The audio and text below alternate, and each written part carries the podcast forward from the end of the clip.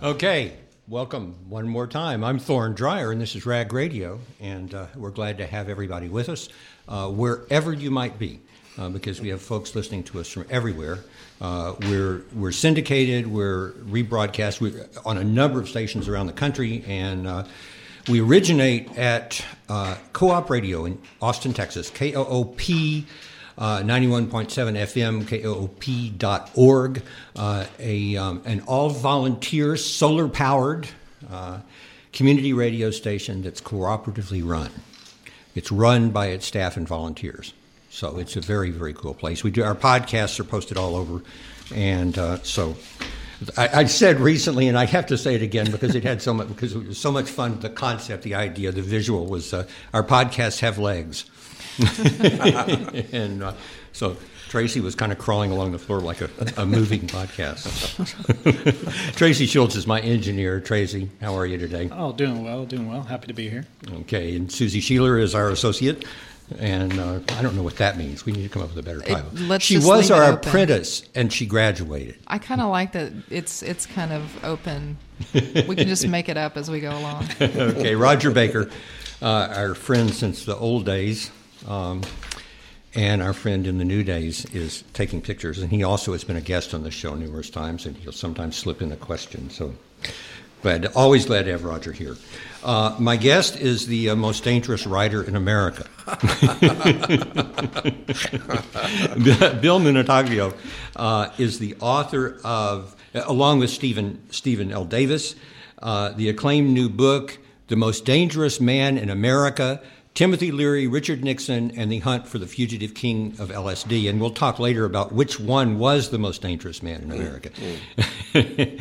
um, a prize winning author, journalist, and educator, has until recently been a professor at the University of Texas at Austin. Uh, he also wrote Dallas 1963 with Davis, mm-hmm. uh, which won Nonfiction Book of the Year from the Writers League of Texas and the National Literary Award from PEN Center USA. And his Molly Ivins A Rebel Life, which actually he discussed with us in 2009 in an interview right here on this show, um, uh, was um, also a Book of the Year winner. So, uh, Bill has written for the New York Times, Esquire, Newsweek, the Washington Post, uh, it, it, goes on and on. The Houston Chronicle, yes. we were just talking about a minute ago, and many more publications. And I'd love this. He's been interviewed by Brian Williams, Tom Brokaw, Peter Jennings, Katie Couric, Dan Rather, Thorne Dreyer. and Thorne Dreyer. Right. Yes. Okay. Um, based on freshly uncovered primary sources, that's what the publisher says, and new firsthand interviews. The Most Dangerous Man in America is an American thriller that takes readers along for the gonzo ride of a lifetime. Spanning 28 months, President Nixon's careening global manhunt for Dr. Timothy Leary winds its way among homegrown radicals, European aristocrats, a Black Panther outpost in Algeria, an international arms dealer, hash smuggling hippies from the Brotherhood of Eternal Love, and secret agents on four continents culminating in one of the trippiest journeys through the American counterculture. Um, it, it's, it's an astounding story.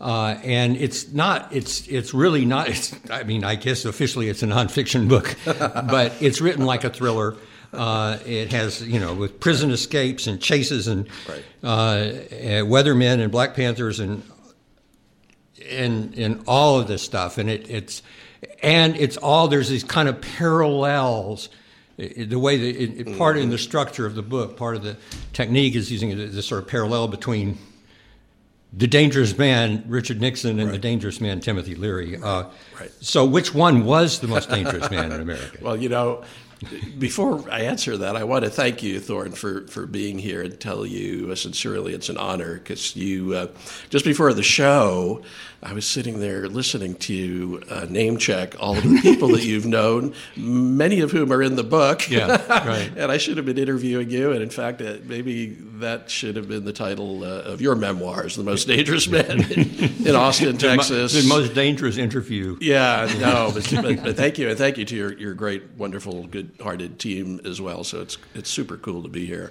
Um, this is the best radio uh, station in the United States. Period. End of story. Okay, we need to get that. We Um, Yeah, get that can on. Pull and, that uh, out. Sure. Soundbite, Will do. soundbite. The Yes. great thing about radio is you can't see the five dollar bill being handed to me right now for that. But Five dollars, man. You're cheap. You're easy. you know, we, when we were doing the book, um, the uh, we were. It started just simply because we stumbled across the. Uh, uh, the phrase that Nixon had allegedly uttered about Leary, oh, he's the most dangerous man in America. And, and, you know, plenty of people have said that about Richard Nixon. And I dare say more people have said that about Richard Nixon.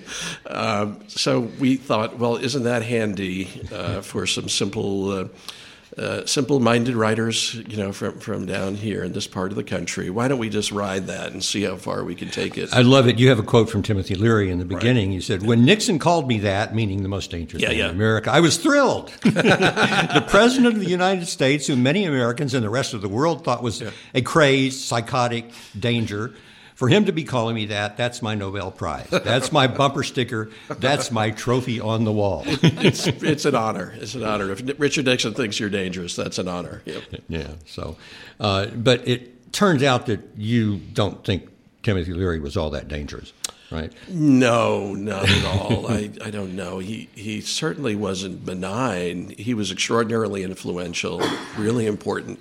And I think you know at the end of the day, we were, we were it's not a full dress biography of this book. It it just takes place over a 28 month period, but jam packed into that time period where where Leary's on the run. He busts out of prison, a very unlikely. Uh, guy to do that, by the way. He was an ex uh, Harvard professor, uh, kind of uh, like an intellectual leprechaun. You know, he uh, busted out of a, a pretty tough prison in California. with went- the help of international drug uh, dealers and uh, Bernardine Dohrn and Bill Ayers. Yeah, and yeah. it was an amazing convergence. Uh, the Weather Underground, uh, the most dynamic, I think that's a good word to use, uh, revolutionaries in modern American history, the Black Panthers right alongside them, and then uh, this pretty interesting and very intense and colorful group of. Uh, uh, prolific drug smugglers, hippie drug smugglers called the Brotherhood of Eternal Love. They all coalesced out of reverence and maybe need to have uh, Timothy Leary sprung from prison. They they basically got him out, and then he went on this this madcap uh, journey around the world. But the the thing that emerged for us when we were writing about this time period, he was on the lam for about three months, was his um, uh, his personality. He was an extremely likable person, extremely humanistic. Um, you know, I, I tried to really think, you know, what what was Tim's angle? And his angle was to uh, to bliss the world out in some way, and that maybe uh, that would be a better thing uh, that was going on at that time period than war in Vietnam and bad things happening in the inner cities uh, vis-a-vis police treatment of you know folks and, and on and on and on. A lot of the things, by the way, that we're seeing today. So he wanted to get the world uh, high. He he really believed philosophically that, that you're better off if you kill your ego and you know you become connected and that sounds kind of uh, today you know when I talk this way to some people they look at me like I'm, I'm, I'm you know I'm multicolored crazy but it, you know like oh Bill's you know, luckily people can't see you well, good. don't Yeah, I am, I, am, I am. I am all of that, but it it, it seems almost uh, like a like a nutty you know concept. I love it. You said he's kind of, you know, a Mr. Magoo on acid.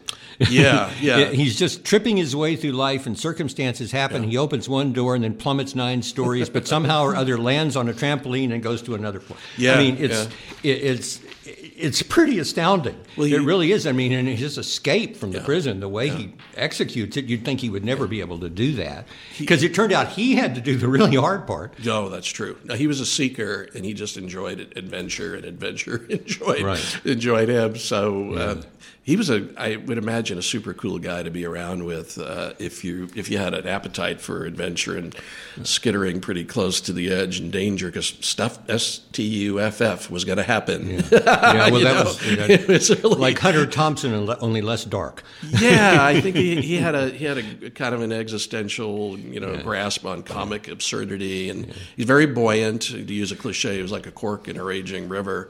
Uh, but yeah, stuff would happen, and it was really outsized because with him and the world that he was uh, living in the orbit in which he uh, existed, he might one day run into, you know, John Lennon. He might run into Andy Warhol. He might run into Charles Manson. All of these things did occur, and quite unexpectedly. And then joining joining jail cell to Charles Manson or something like that. Close. Yeah, I'm- I, I, I, I, you know, I don't mind giving away the end of my book, but the book kind of ends that way, where he's uh, finally Nixon kind of seems like he's lassoed uh, Tim, and you know, brought brought him to heel, and and. Uh, T- Tim's put in Folsom Prison, you know, Johnny Cash's Folsom Prison, you know, Folsom Prison Blues, and he's uh, he's in this dark, brooding place, and he hears a voice coming from the cell next door, going, "Tim, Tim, it, it's me. And Tim doesn't know who that is. Said, it's Charlie. He's Charlie. Charlie Manson? So his, his essentially his cellmate was Charlie Manson. And they have a, a really interesting debate where where Charlie essentially says, I'm paraphrasing, you know, my philosophy was to embrace the dark side. And Tim said, Well, my uh, philosophy was to embrace love. And you know, I, I got, I, you don't hear violins playing. My voice kind of dipped down there. I, got, I don't mean to preach, Angelic but wings but, flapping. it, but it, it really was his philosophy at the end of the day the good and love and harmony and, and a hell of a lot of fun would always win out and always be a better alternative. But he was a little naive, and he was always Yeah. just kind of. Wow. And at the end, he becomes an informant for the FBI. Yeah, right? there's that, and, and you know, Thorne, I, I know for a fact you know more probably about that chapter in, in my book, but he. Uh, he, he was a really an unlikely political um, activist. He, he really wasn't. I mean, he, he his thing was uh, spirituality, religion, this um, you know kind of uh, universal harmony in a in a in a way that I mean, in retrospect, some people mock, but again, I think it was, was really sincere and super cool.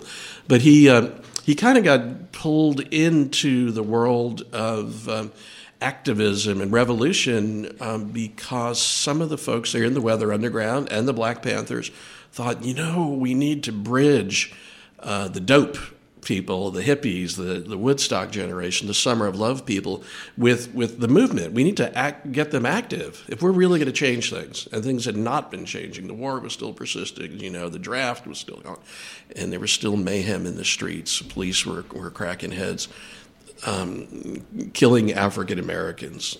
Uh, and so they said, if we can draft Tim there, he'll bring over this whole his wing, his army, his people, his followers. Um, and they called it uh, the marriage of dope and dynamite.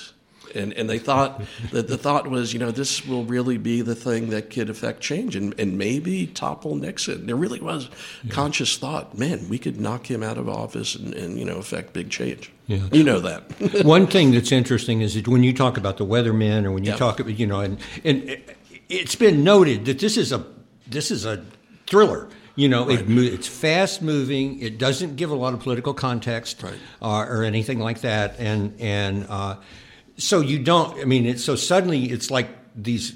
Right. Pods opened up, and there are these domestic terrorists, you know, Right. but without our really seeing what they went Yeah. through. Although you talk about that a, A little, little bit, bit, later, yeah. but uh, and uh, because there was a whole obviously a process of radicalization for people like Bernardine and, Oh, and Bill and and, uh, and then they came back from all of that. Uh, and, and you know the fact that the war, there was so much frustration with the war and what this country was doing to, Yeah, sure, to course, Vietnam yeah. and to all Yeah. of uh, not just Southeast Asia, We, but we tend to forget. Yeah, I mean, I, I not, not intentionally, just time marches on and people don't remember what really was happening back Yeah. then. And the, theory, fear. I mean, the idea that finally people just had banged some people. Yeah, yeah. It's really a very small number of people. The Yeah. weathermen were, Yeah. the, and, Yeah. you know, when we talk about it, it sounds like there was this major movement. Yeah, but it was just a small number of people. yeah. But they went. They just came to the to you know conclusion that we had to bring the war. They had to bring the war home. Yeah. essentially. Yeah. That because it, we were so insulated and isolated from what was happening in the rest of the world. I mean, Absolutely. they made some terrible decisions. I think. Well, and I, but yes, and, and I mean, I, I bet you feel the same way. Ye- Yes and no. They, Yeah, they, exactly. They, and like all movements, you know, there are decisions that, in hindsight, you know, maybe we should have gone down that road. But if the uh, the good uh, that came of it was, um, you know, spreading the sense you really can't question the powers that be, Right. and you should take to the streets in some way, and then you should raise your voice. Oh, I mean, that- we're yeah. allowed to. We're Yeah. encouraged to. A lot of that just hadn't been encouraged in the in the, the 50s and early 60s, and, and so they blew that open. And I think you know, a great part of their legacy is that freedom to do that now. yeah, I mean, if people hadn't really done it en masse, and you know, uh, really tried to um, uh, fight the powers that be at that. Scope. And of course, Yeah. most of those bombings, at least the weather bombings, were actually aimed at property, not at people. That's exactly correct. Yeah, and so- that was obviously by careful design to, to yeah. avoid loss of life. yeah, Yeah, until the final thing when Yeah. the bomb blows up in the townhouse, and they were supposedly planning to to take it to what a, a, Right. a, GI dance. yeah, they were going to take thing. it to a, a military. But I don't think that would have ever happened personally. I don't know. I have no way of knowing. I mean, that's absolute speculation. Yeah. and we know they were building it. you know, part part of part of our book, and I, I don't know if we did a good job on. Well, I don't know if we did a good job at anything, but but I don't know if we did a good enough job on this. We wanted to the, the time period that the book takes place in is 1970 to 73, and it seemed like. Um, that's you know, and I was kind of coming of age and going to college, and I, I went to the same college as Mark Rudd, whom we were talking about earlier, that who was one of the instrumental founders, really, of the student movement and the and the Weathermen. Um, so you know, it, it, it was in the air. There was something changing. I mean, it really was. And and I, uh, when we were doing the book, we had a, a really cool editor who said, you know, was that like when paranoia really began in, in politics, modern paranoia, really, you know, filtering down from the White House all the way down. They were just scared of everything. And I, I said, yeah, I think, I think if you look up paranoia in a dictionary, Richard Nixon is there, his, his photo is there. So we, we felt like this was a good time period to look at. And I think a lot of both, both sides, you know, left and right, were getting a little paranoid and and we wanted to explore Timothy role Timothy Leary's role in the middle of that. He was really about hanging out and talking to people and having fun. I don't know that that could have ever happened with he and Richard Nixon if they got together. But Okay, uh, this is a great time to take a break. When we get back, we'll drop some acid and we'll talk further. Right on. So, uh, we're talking with Bill Minutaglio, is the author of or co-author of "The Most Dangerous Man in America." Timothy Leary, Richard Nixon, and the Hunt for the Fugitive King of LSD. I'm Thorne Dreyer. This is Rag Radio. Tracy, take it away.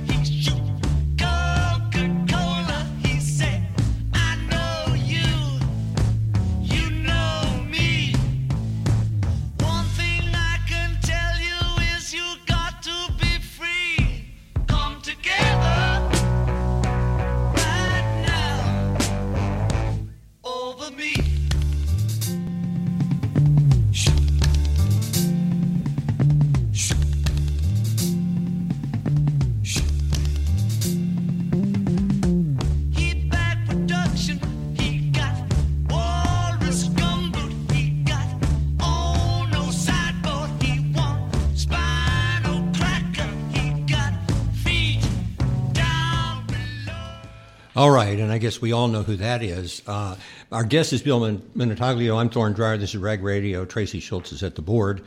And uh, uh, tell us a little bit, Bill, uh, about that song and Oh, about yeah. the connection to Yeah, Timothy yeah, I love. Uh, I just love this connection. Come, come together uh, is largely um, inspired by Timothy Leary. I, I heard somewhere. I don't know if this is true. Y'all might know this. That that's the most oft played Beatles song. Is that true? Yeah, I don't know. I, don't, I just heard that, but uh, but the the idea was that that Tim. Uh, Tim was just a rascal, you know. He was he was like a I, I called him a coyote trickster. I think in an email to you, Thorne, where he uh, uh, sort of in the, the Native American shamanistic spirit of things. He was the coyote trickster who stole fire from the gods. That's LSD, and then he brought it down to earth to share. But then he wound up singeing his own tail with it and setting himself on fire and other people, and got a little out of hand. But John Lennon got uh, wind of the fact that Tim Leary in part as part of his rascal behavior was going to run for governor against uh, Ronnie Reagan, uh, Ronald Reagan in California, and part of his campaign platform was that we all need to come together. Can we, you know, uh, pull together, come together, and. Uh, Lennon had also sought out Leary, as many people had, you know, high and lower, above the cloud line and below the cloud line in terms of fame.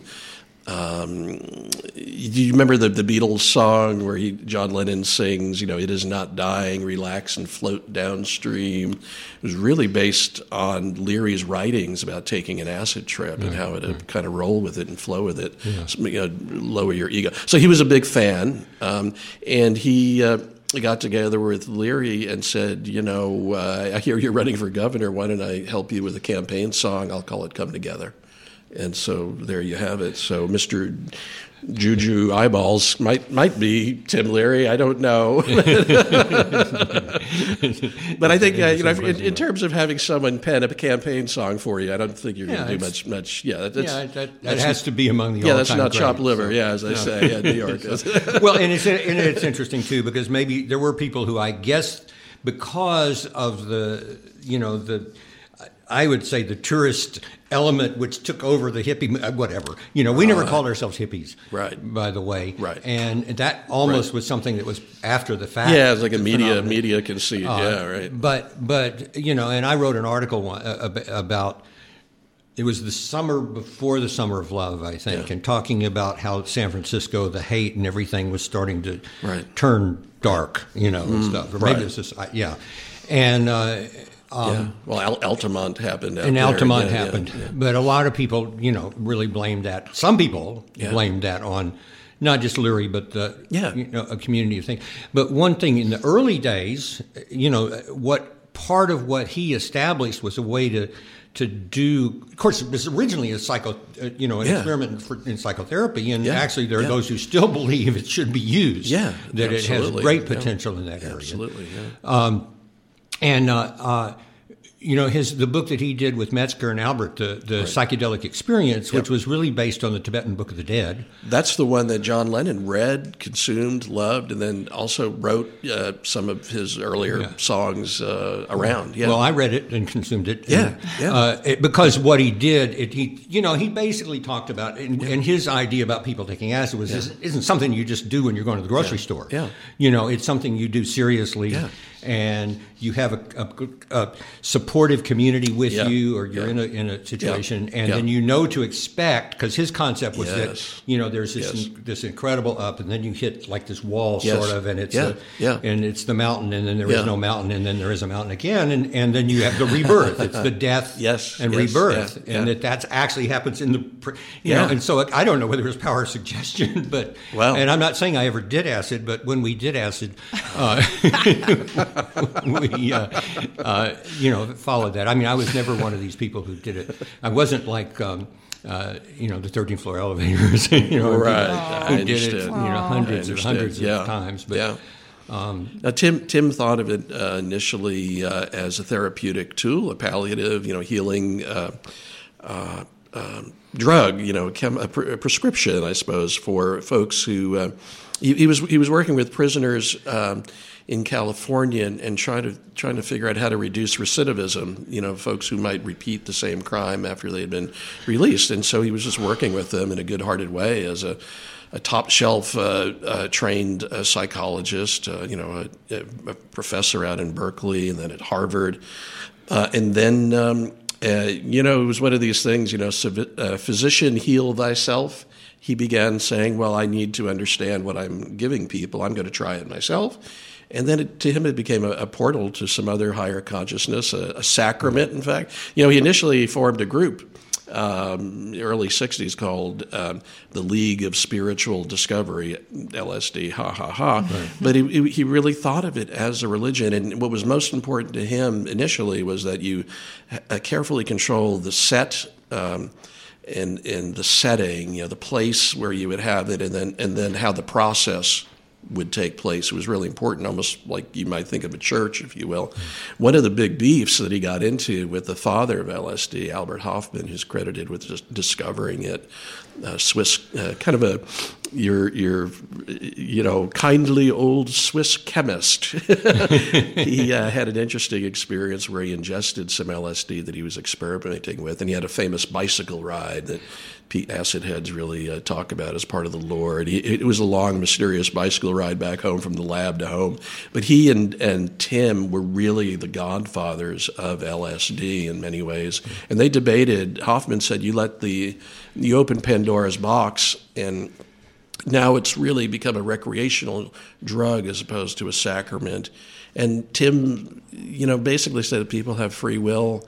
Uh, they'll go where they want to, and it's still a debate, you know, among some people who advocate the use of hallucinogenics. Well, it's still a debate about free will for that. Well, matter. yeah, yeah, sure, sure, sure, yeah, yeah, yeah. So- you know, I'll, I, I will. I'll tell you, you you're, you're funny. Before I the I've been to a couple of you know book readings and so on, and uh, uh, I was in Houston for one a couple of weeks ago, and the very first question I got from the guy, uh, for sort of a menacing guy, I might say, in the front row. Uh, you know, if I believe in immersion journalism, did you immerse yourself in LSD, Bill? I said, "Well, define define immerse." You- it was just a lick of a T-shirt. Well, what- yeah, right. I just said there's, there's gradations of, of going, you know, so deep into a story, you know, you never know if you'll ever come back. That's right. That's right. And of course, we have to say that that LSD playing with L, use you know, I mean, le- unleashing it on a, on on the public is not you know, if you don't have context, if you don't, Yeah. and and if you don't, and if you're if you kind of got a, a really heavy duty dark side anyway, or if you're a little bit unstable.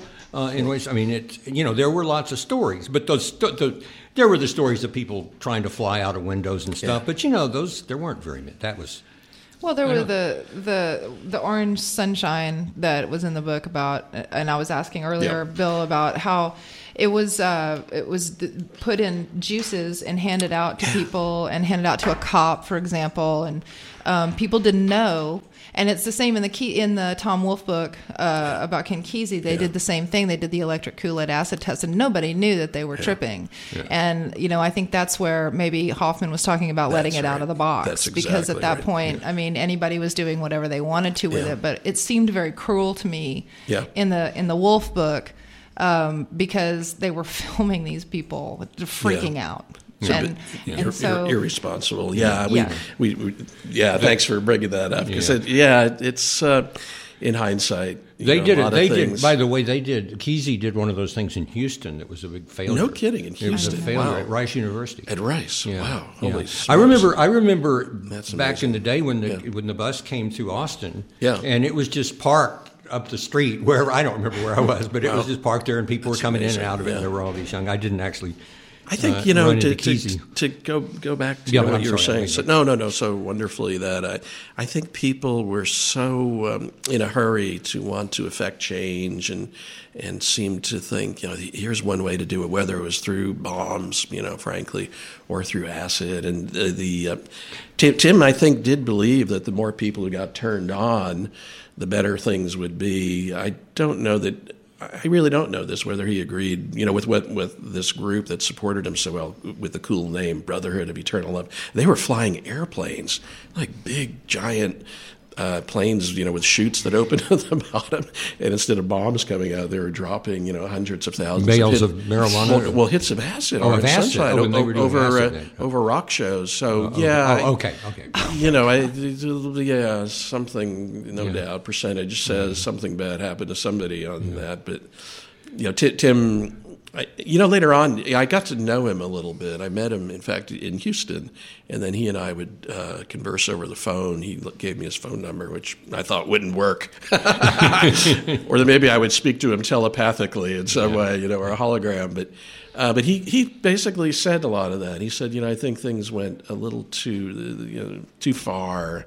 And and then he also was worried that he was just viewed, you know, through the prism of history as just a drug guy, when he was more than that. You know, he really had some uh, other big theories. Uh, Your, your time with him, and I think you said you met him a couple of times, didn't you? well, I met him or one, once. phone, other- Uh, you might remember this place. There's a cool bar in Houston. I thought it was cool called La Carafe, which Oh, yeah. is, the- I think, the oldest building. It was uh, on Market Square. Yeah, yeah, downtown, and I used to work at the Houston Chronicle, and we were talking about that. So it was right. That's where I would go for my four-hour lunch breaks, you know, and just taking the pulse of the city, boss. I'll be back later, you know. Just uh, you know. That's when the Houston Chronicle was Yeah, downtown. yeah, it was right- downtown. yeah, it was, it was just, out. it was just. If they looked Yeah, closely, they'd see me in there just hanging out. With I think that buddy. was one of the oldest buildings in Yeah. standing in Exton. Did you already just say that? Yeah, yeah, yeah. said- No, it was. I think in the city.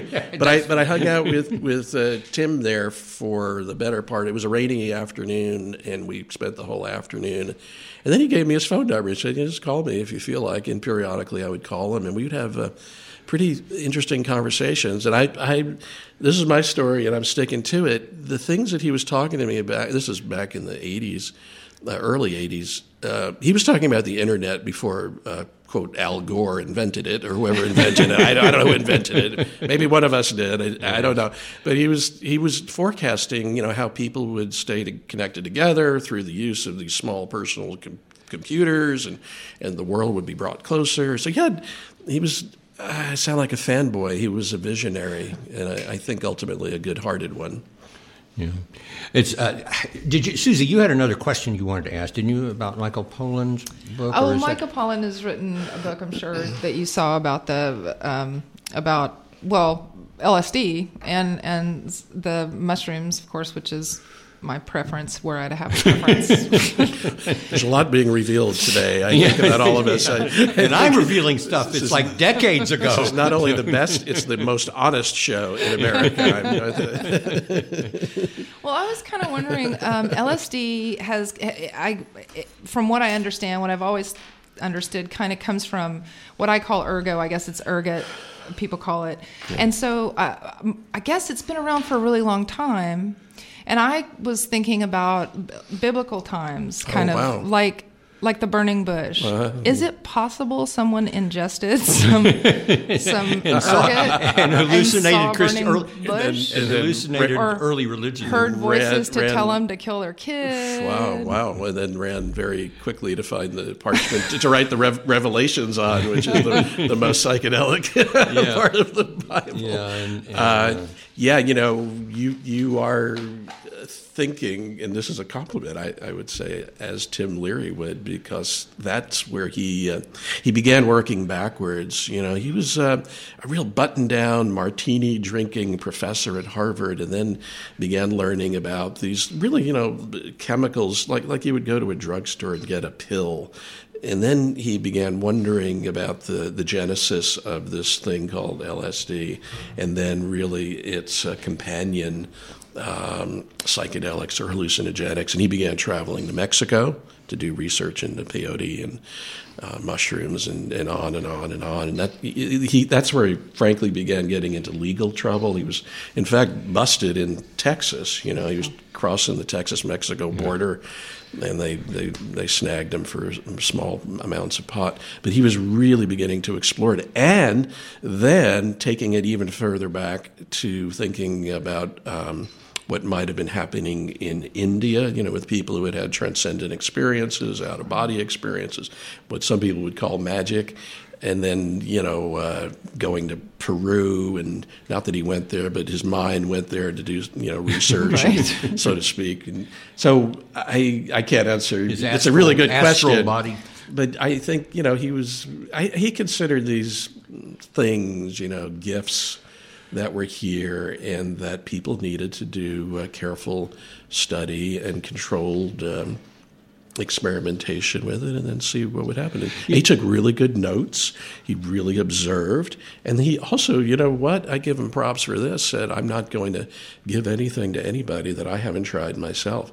The, the amazing thing about him, and it, it almost sounds comical, was that he had a, a, a prodigious, uh, he had an ability to do a lot of things and, Yeah. and not really uh, compromise his behavior in some way. Like he could still drive a car and do things and behave. And he, he what a lot of people said, and some told us uh, had said previously, and then told us now, is that he became even more lucid. You know, he was just really his mind. He was a genius, and he could you know articulate things in a better way. I don't, I don't know that that was my experience. No, I don't think that's Not mine. that's not necessarily. I was more colorful My and less theoretical, it's not articulate, but- in my theoretical experience. Also, it wasn't exactly, but uh, theoretically. but it's very it's interesting. You know, I at, at one point in I I can't remember what the event was, Yeah. but you talked about uh, people, everybody taking peyote or uh, mescaline, and and that apparently they took too much and that they were all throwing up. They were all, Yeah, I mean, yeah. Well, I, th- this again is not from personal experience, but. Uh, that if you if you didn't throw up, you probably Right. didn't have very good because that right. was part that was really in fact the Indian Right. ritual, Yes, especially with peyote, Yeah. was that that's Yeah. when you yeah, yeah, you know, yeah. because it's putrid stuff. Yeah. well, especially peyote. Tim, Tim you know. yeah, it's lesser known with Tim because I, think, you know we equate Tim equals LSD. You know, Yeah. even the cover of our book probably amplifies that. The king of LSD, but but he was really uh, into exploring what was going on. Right. Um, you know, in, in quote indigenous cultures in Mexico and then further south in, in terms of using yeah organic things and just uh, stuff that was pop that was left there for us. Yeah. Okay, Not, not man-made. all right. Uh, I think why don't we use this moment, this opportunity to take a break, Tracy? Uh, my guest is Bill Minutaglio, and we'll be back in a very short time.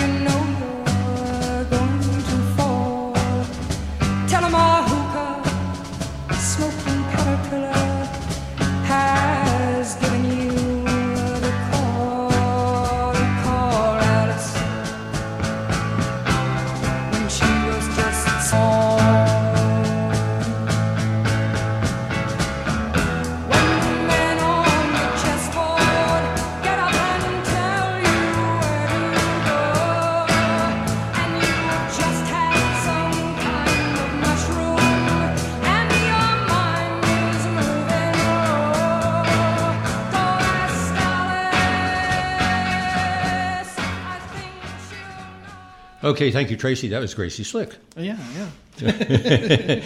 Who, I might uh, remind people first that my guest is Bill Minutaglio, who's the author of Timothy Leary, Richard Nixon and the Hunt, the most dangerous uh, man in America, Timothy Leary, uh, Richard Nixon and the Hunt for the Fugitive King of LSD, was also uh, the author of Molly Ivins, A Rebel Life, which we talked about on the air before, and Dallas 1963, which was an award winning, uh, highly acclaimed book. So, uh, Gracie Slick Yeah. is in your book. I was just going to ask you, did you know her as well? Did you come across Grace Slick? That's somebody I would I just would love to meet.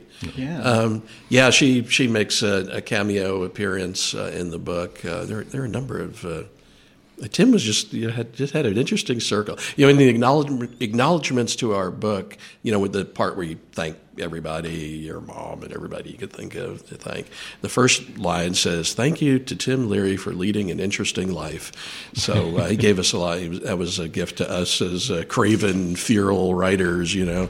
But he knew uh, Grace Slick, and and um, you know one of, one of her moments in the book is uh, an attempt that's That, yeah. pretty, pretty amazing, where she she tried to get into the White House. Um, well, did get into the White House, in fact, but she was planning while in the White House to uh, put some LSD in uh, a punch bowl that she hoped that President Richard Nixon would would uh, you know dip his ladle into and then pour into his own teacup and then drink. So we were talking earlier off air uh, how the world would have been quite a bit different if Richard Nixon had. Um, drank drank his LSD. It might have made him good. Well, I, you, I don't Not I don't know. No, no, that no. that would have been yeah. It could have unleashed other yeah. I don't know. I think That would the have full on monsters. I Darth think. Yeah, Vader. yeah, the or- It would have been like Ghostbusters. the, the, the, the, the avatar the avatars of Vishnu or something. But something would have happened. Yeah. Yeah, the- The but- similarities between Nixon and Trump are frightening to me after having read this book. I'm just I'm I'm floored at the paranoia, at the level of paranoia. I, I hate to say thank you for because that, but but I'm glad. I mean, I, I appreciate. I'm sad that that is, what you said is true, but I appreciate your seeing that because uh, there's a lot of paranoia, and, and you know, one of our things that Nixon was the king of this, demonizing uh, individuals. You know, really just saying, "I'm going to lock and load on you, Thorne Dreyer," and anyone else I could think of. There, I, I know there's a file on you somewhere, but, but and it's pretty big. But that, but that they, uh, you know, that they And size matters. Especially to Trump. for Trump, yeah.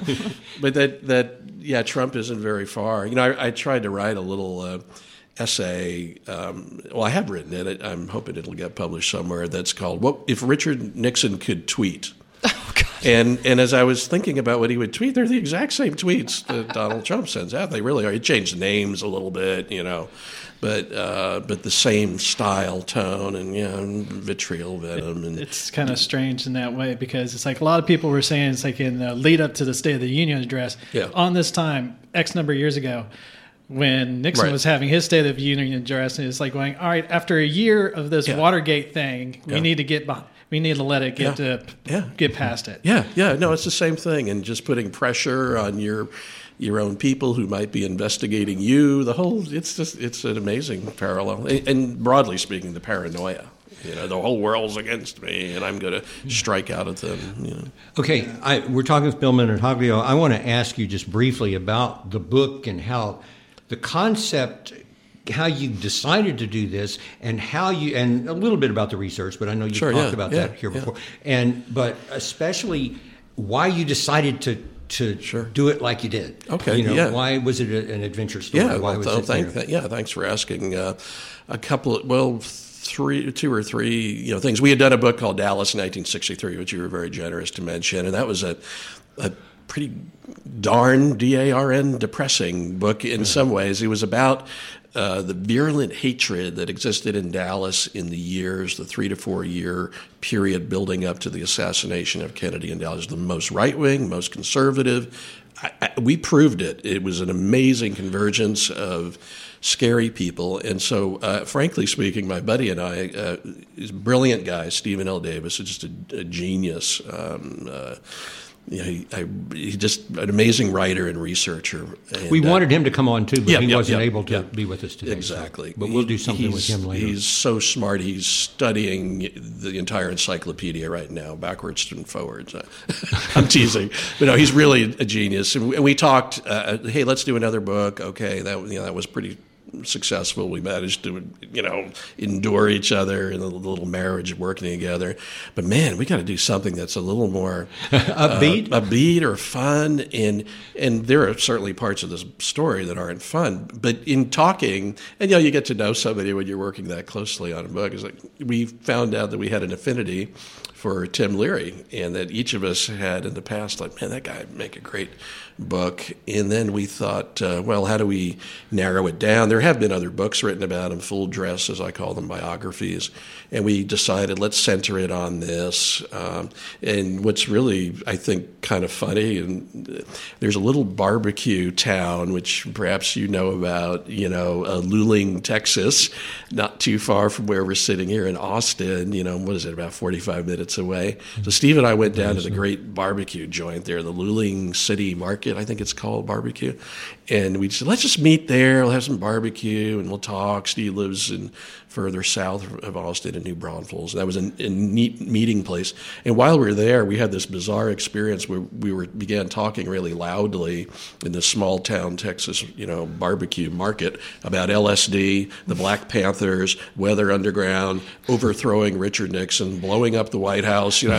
and we kind of like suddenly looked around and said, "Oh man, no good will come of this." and uh, but then we we came at we had this like uh, apotheosis, ten dollar word, you know, like for this awakening, uh, the satori moment of awakening. We said, you know, it was the comic absurdity of Tim's life might be the best thing to write about.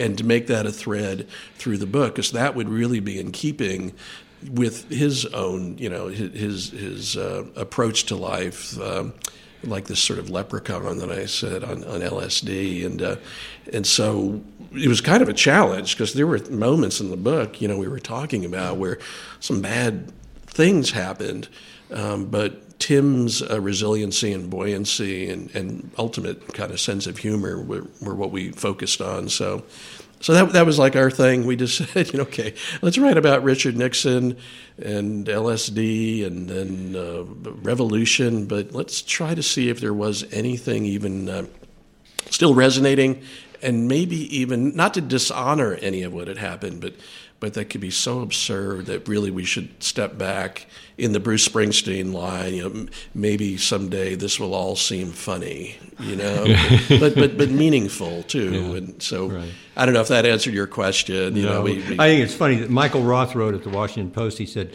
the chapters are very. This is I'm taking out from him. Yeah. It was very complimentary. Oh, he said uh, it's told in a breezy, uh, novelistic style. Uh, the authors have done an enormous amount of research, but they have decided to weave a tale, not make any arguments or broad claims. They write in the present tense as if they are witnesses to the events as they unfold.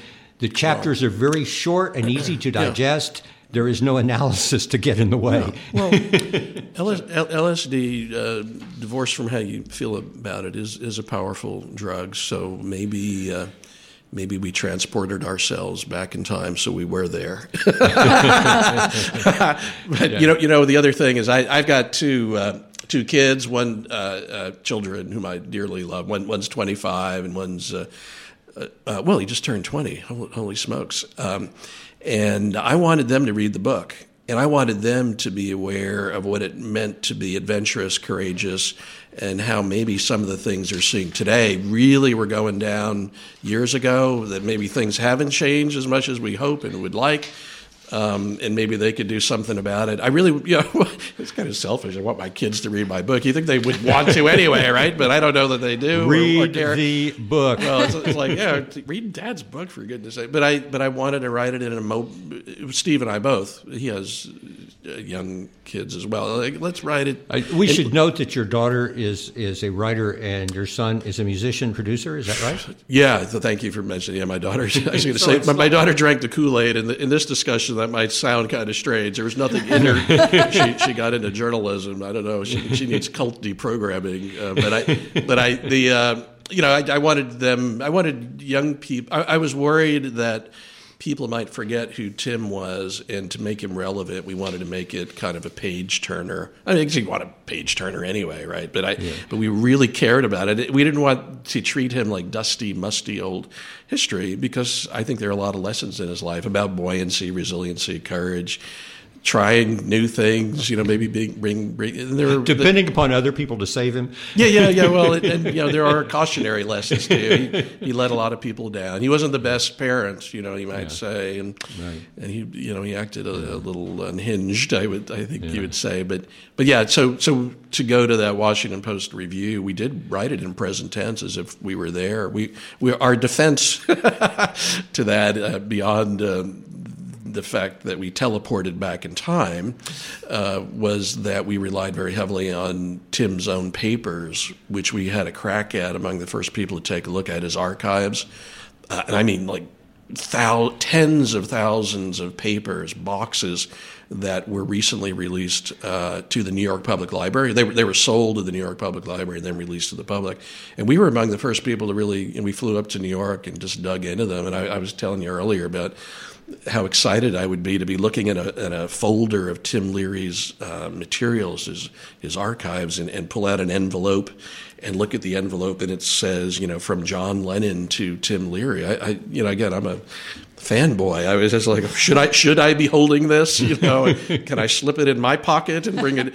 This will bring a fortune on eBay. You know, I, I just like I, it was so wonderful. And you know what that envelope contained, or had once contained? It was a five thousand dollar contribution back in 1971 or so to Tim Leary. Today's dollars, that's a big chunk of change. And he was sending it to Tim while Tim was underground on the lam, trying to execute this miraculously crazy escape from from uh, America spelled with a K as he did, and some other people did, and, and then going on the lam around the world. The weather, the weather people did. Yeah, yeah, yeah. The weather people did not necessarily Tim as much. You're exactly right.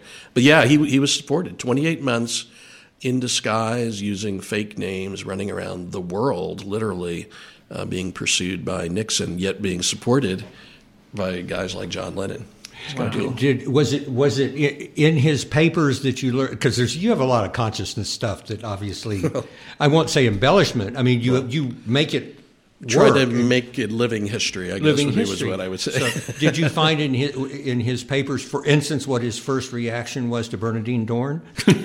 Just- Well, yeah, there's, you know, and, and you, it could be read many different ways. He claimed to not really know who the Weather uh, Men, and then the, later on they became the Weather Underground. He, he claimed to not really know who they really were, and I, I kind of tend to believe that they weren't really broadly known. He he knew of them, but didn't know them personally. Uh, and Tim, when he also lived a rarefied life. yeah, sure. Yeah, no, he did. Yeah, and I think you know he was uh, one of these people who became a celebrity. People thought that he had an answer. So people in I'd say in Hollywood, but but well-known people, including John Lennon, uh, would come to him and, and ask him if he had the key. Did you have the solution? And you know, the Moody Blues wrote a song about him and and uh, nodded to that. But Yeah, which is something else if we had time. We could maybe, go, maybe we could go out. You don't have it pulled up. but there's yeah there's go a out few, with there's a few other references to him but I, I think uh, you know it, it- he he yeah he got uh, you know he was sort of gusted forward by this adulation uh, from people who really thought you know in an age of anxiety fear paranoia war you know, the, the whole world's going to H E double L in, in a handbasket, and maybe Tim has a better way. So he had a lot of followers, and uh, he was extraordinarily famous. He was on the cover of every major magazine. He was on talk shows, and then the, you know our book opens up in the first couple of pages with Nixon uh, sitting around the White House saying, "You know what? We're going to make Tim Leary public enemy number one. We're I love the way you pull that together too. Yeah, that was It's- super it's, fun. It's wonderfully written. Yeah, we take a. I, th- that's one that I, I feel if we, I don't know, we if we did anything really original, but that that might be it. There, you know, Nixon was infamous for all of his secret White House tapes. There's some probably listening to your conversations, Lord, and they're probably there somewhere. but, he, but he's got you know secret tapes everywhere. Oral history. Yeah, and and so man, what a slog! I tell you what, I I took a lot of Tylenol listening to Richard Nixon tapes for hours on end, but I came across, or we came across, this moment where Nixon and and his folks, Haldeman, Ehrlichman. Uh, to bring it to Texas, uh, Treasury Secretary John Connally, former governor of our great state, uh, were there, and, and they were basically saying uh, Nixon was going, "Man, I am sick and tired of my the media Does that sound familiar? It does. I'm sick and tired of the fake news, and and then people, you know, are gang. They don't believe me. I've accomplished so much. Why don't they believe me? And they basically said, you know what? We need to do a diversion thing, which also sounds familiar today. Let's you know, let's distract people away from this and concentrate on that. And the plan was, let's suggest that that America's uh, being engulfed by drugs. We're awash with drugs. Drugs are destroying every child in America. I said, okay, that's a good plan, but how do we, you know, Americans like people who wear the black hat. Uh, they like to see a villain. They, they, like to identify a, a villain, kind of a, a, a, you know, latter day Osama bin Laden, if you will. And they picked Tim Leary. I mean, he's like sitting there somewhere, you know, just just tripping out somewhere. out yeah, the- he's on a commune. He's having some fun, I think, and and then little unbeknownst to him, in in the uh, uh, in a room just outside the Oval Office. It was in the- decided that Timothy yeah, Leary no, would be yeah. the most dangerous It's on- man in it's on- America. it's on tape, and, and Nixon yells out, "We've got room in the prisons for him!" You know, with great glee. You could see it's like Mr. Burns in The Simpsons. He was you know, clap, clapping his hands together. He's very happy.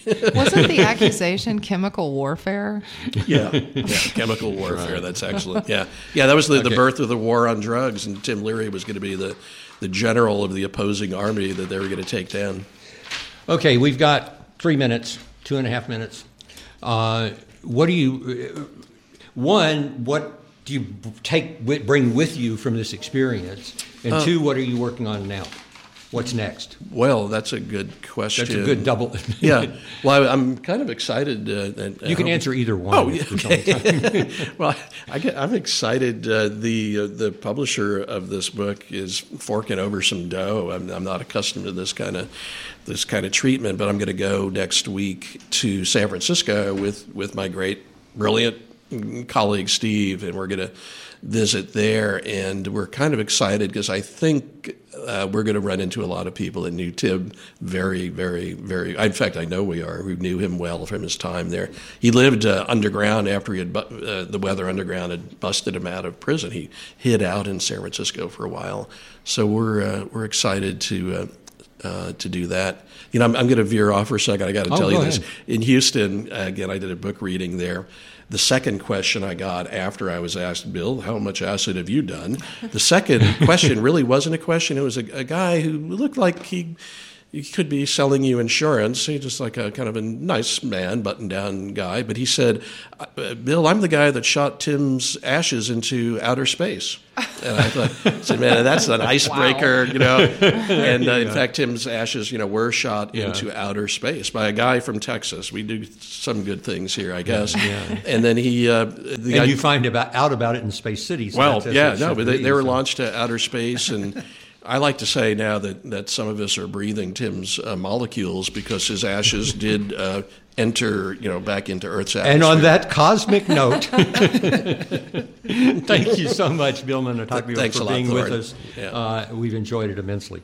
Uh, this has been a lot of fun. That was and, and so hurry fun. up and get another project going so we can do it again. Thank you to Next you week, and your Philip. Russell, author of The Essential History of Mexico, on Mexico's current stru- struggles and Peña Nieto's swan song. so, uh, I'm Thorne Dreyer. This is Rag Radio. Catch you next week.